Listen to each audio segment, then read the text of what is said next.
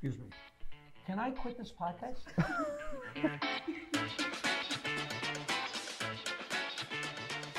I told Eddie Murphy to stay in college so he'd have something to fall back on. I give great advice.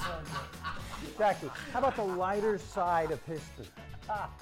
The lighter oh, side. I'm not done laughing at my joke. Okay. I know a lot of things and I share them on the podcast, and you don't care. What are we talking about? Which- I can't get a word in edgewise on, on this show. I mean, it's Here's how we sell it. okay.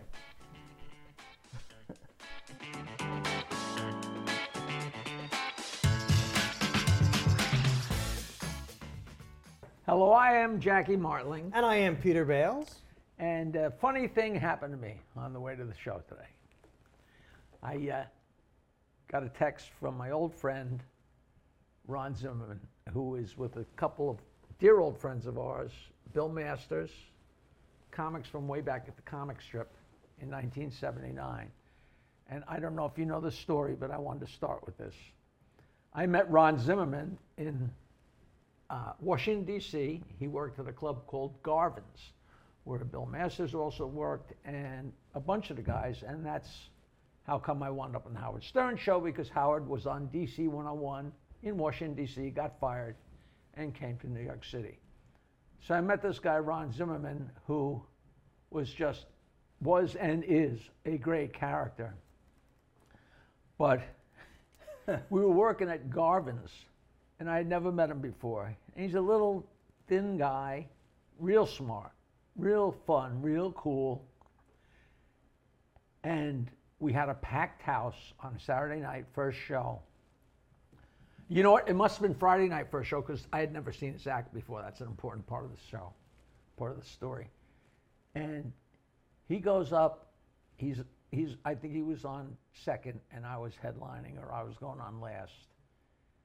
And we had no idea that the entire audience was Amway people. They had given them some kind of special, so like there were hundreds of people from Amway, which I don't know if it's still going around, but there's kind of a religious cult sales type thing, very straight laced and everything. And Zimmerman goes up to do his act, and I had never seen it before. And here's all these religious people, and this has a bad word in it, but I don't care. He goes, you know, he's so funny. One, of his bits was, you know that guy, that freaking guy that wrote that James Bond song, da-da, da-da, da-da. you know how much money that guy made? Every time that plays, he makes money. Da-da, da-da, da-da. I bet that guy has a goddamn dog that goes arf, arf, arf, arf, arf, arf, arf. Probably his doorbell is ring, ring, ring, ring, ring, ring, and he goes and he beats it to death, and it's so funny. And he said, you know, when I was a kid, I came home and I had gotten in trouble because I got caught stealing. And my mother said, You tell your father that tonight. And we were at the dinner table and she said, Ron, tell your father what happened. He said, I got caught stealing. And he brought the, the whole family into the living room and he raped me. and I'm like, Whoa, whoa. And he goes, You know what? I never stole anything after that. but meanwhile, these people, like Harry, the owner's like, does he know who's in the audience?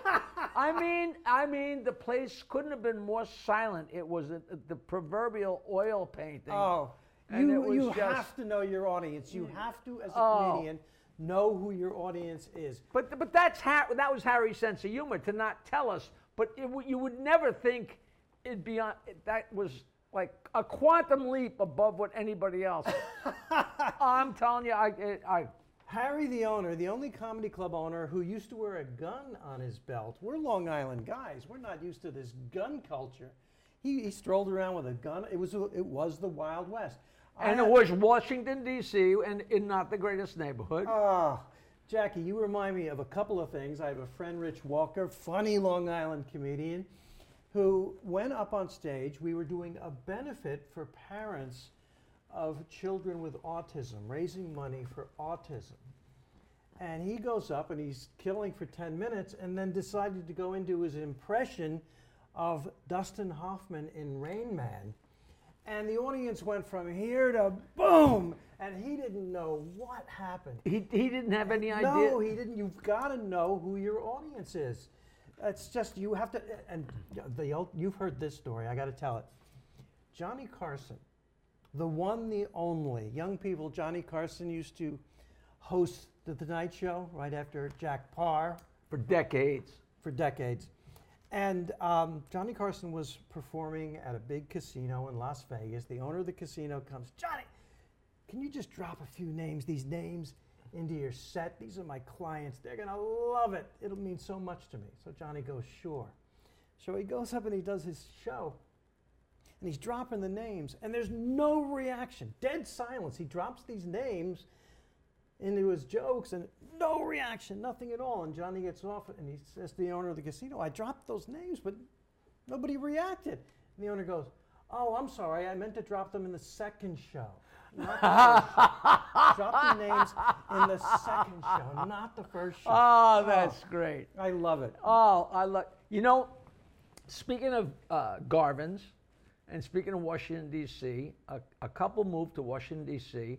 that had been huge fans of my band on Long Island, and we told so many jokes, and then I became a comedian, and they came to some shows, and they moved to Washington D.C. But they were they were part of a, a group, and they called me up and said, "Hey, we're going to get married. We'd like you to come do jokes." And I thought that was kind of weird. Uh, but what had happened, it turned out they had each been married before and were divorced. So this was a second wedding for each of them. Now, I don't know that. And they go, Well, we'd like you to take, you know, have a little fun with the crowd. Aunt Sadie and Uncle Charlie and little Jimmy. And, you know, and they gave me dirt on all these people. And I went down, and it was a decent amount. You know, to Washington, go to Washington D.C. in like 1981 was a big deal, and take the Amtrak and everything. And I get up, and he's there, and she's there, and here's all their families and all these people. It's a big wedding. They're the only ones in on the joke, and they've got me saying stuff Ah. that none of the families would say out loud. Oh, and there's little Jimmy. That kid hasn't come out of his room in three months, and that, and it, it's like it was. You could cut the silence with a knife, and and of course they're screaming, because I'm airing all the dirty laundry. It was just fantastic, you know. But that, but this was not a case of me not doing my homework. I just, you know, I just it would have never dawned on me to say, is it okay with them if I say these things? You know, oh, you know, Aunt Sadie, she never saw a meal she didn't enjoy. You know what I mean? Like, I was booked to do a show for some uh, evangelical Christians out east here on Long Island. And I know who they are. I knew who they were, and you got to work clean, and that's fine. I can do that. But how clean is clean? oh, that's that's such a moving target. It is a moving target. And uh, I do a joke about, uh, I say to an audience member, What do you do for a living? And she answered me, I shop and I bitch. And her husband was sitting right next to her and he said, Yeah, and she's got really long hours too. And so I do that joke. And after the show, the woman says, How dare you use the B word? Wow, wow. What B word? Bitch. Well, bitch means complain. You bitch about something, you complain. And she goes, No, we're giving you half your money. Uh, that- And hmm. I completely lost my temper and stormed out and never got paid anything. You that. showed them. So I showed them. I guess I did not really show in this day, I showed myself. in this day of censorship and politically incorrect and all this stuff, it dawned on me that I was such a victim of that same kind of ridiculous censorship, but it wound up being such a great story. My second CD, we were just talking about this before the show about how any kind of project you do, a television show, a, a- CD, whatever, it's never finished. You know, it's always like it could have been a little better. It could be, you know, but you do a CD and say, all right, that's that. And then I do my second one. And I like to be a little bit creative. And I don't even know if how many decades ago this is, but I'm sure the whole world is aware of the Beatles had a very, very popular album called Sgt. Pepper's Lonely Hearts Club Band. back when I was a sophomore in college or whatever. So here's my second CD, and I named it Sergeant Pecker, which is very creative, very funny, perfect for the baby boomers. Everybody, Fred Norris to this day, my the guy I worked with, he still he laughed every time because it's such a funny play on words, and everybody loved it. And I sold it on the Howard Stern show, and he would say, "You want to get Jackie CD, Sergeant Pecker, one 323 King." It was, you know, it was, it was, uh, it was given out on the show. It was given out on the E television show, and I sold and sold. And Is that one- number still good for the yeah, audience? I, I'm sure it is. And I came home one day, and my future ex-wife, which is so funny because she really was, um, she said, "We just got a call from West Telemarketing." And the way the number worked, it was a, it was a one eight hundred number, and people would call the number to buy the CD. And it's amazing things you don't know. They do a thing called an upsell, which sounded to me like a waste of time. Yes. You know, when somebody says, "Hey, you're buying a lawnmower? Do you also want to buy some grass seed?" Yeah. But it's amazing how it works. Yes. So they'd say, "Would you also like to buy a mug? Would you like to buy a T-shirt? Would you like to buy a kiss?" And we almost made more Yep. with the upsell stuff. So we had to load these people. We'd ship all the stuff to Omaha with these little old Mormon ladies. They literally answered the phone. What, what would you like? You also want to blah, blah, blah. And Nancy says they just called, and the little old ladies, the Mormon ladies at West Telemarketing, refused to say pecker. And I'm like, what? wait, hold on a minute. David Pecker owns the National Enquirer. The chicken has a pecker on its nose.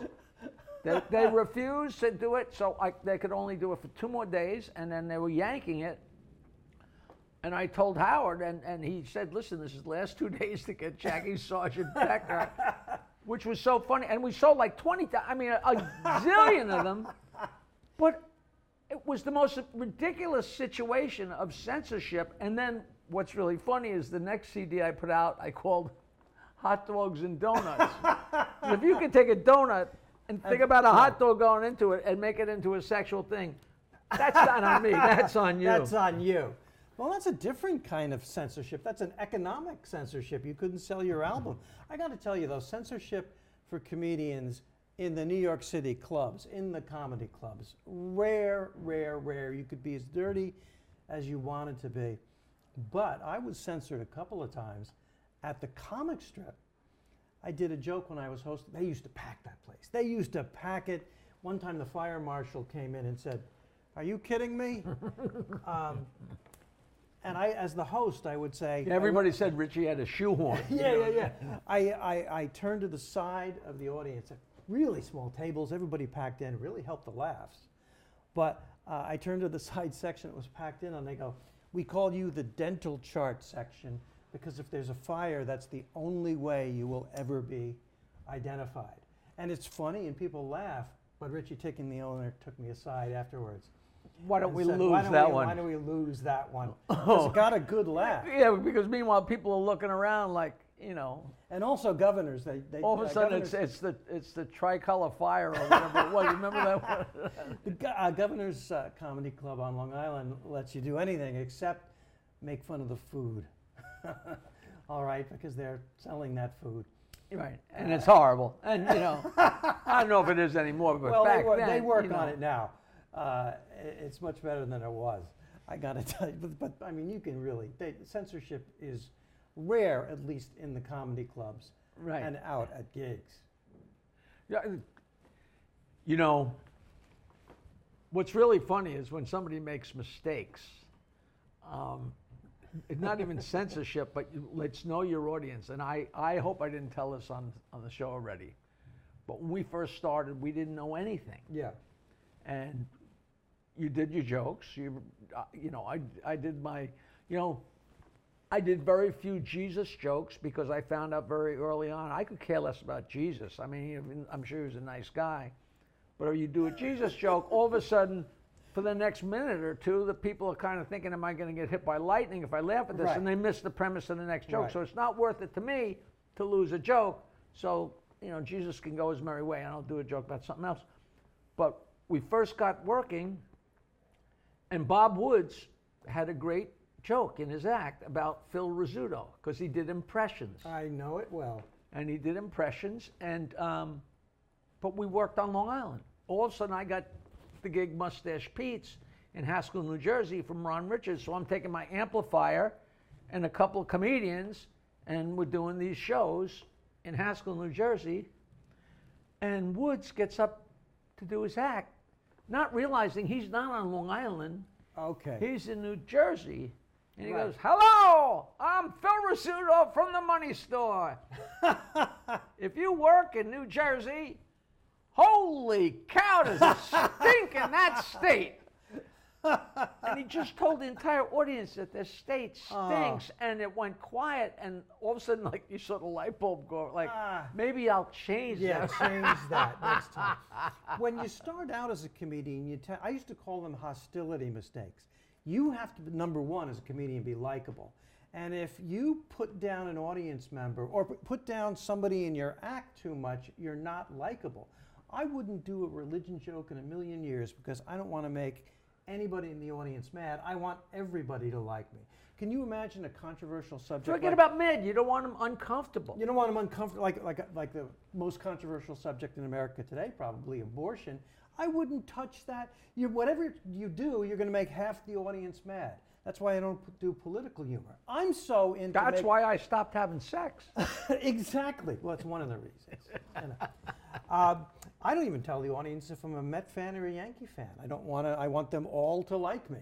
I don't want to turn off half the audience. Yeah, what about people that don't like baseball? Well, well, that's their problem. We have so many great stories about mistakes that have been made on comedy club stages, let alone rock and roll stages. What Jackie is saying is he's made so many mistakes he can't count. it will fill the next show, and we shall return.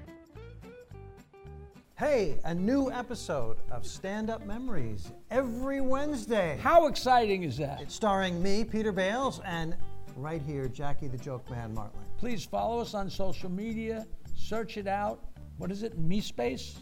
MySpace, Your space? TikTok, Instagram, Facebook. Doodah, doodah.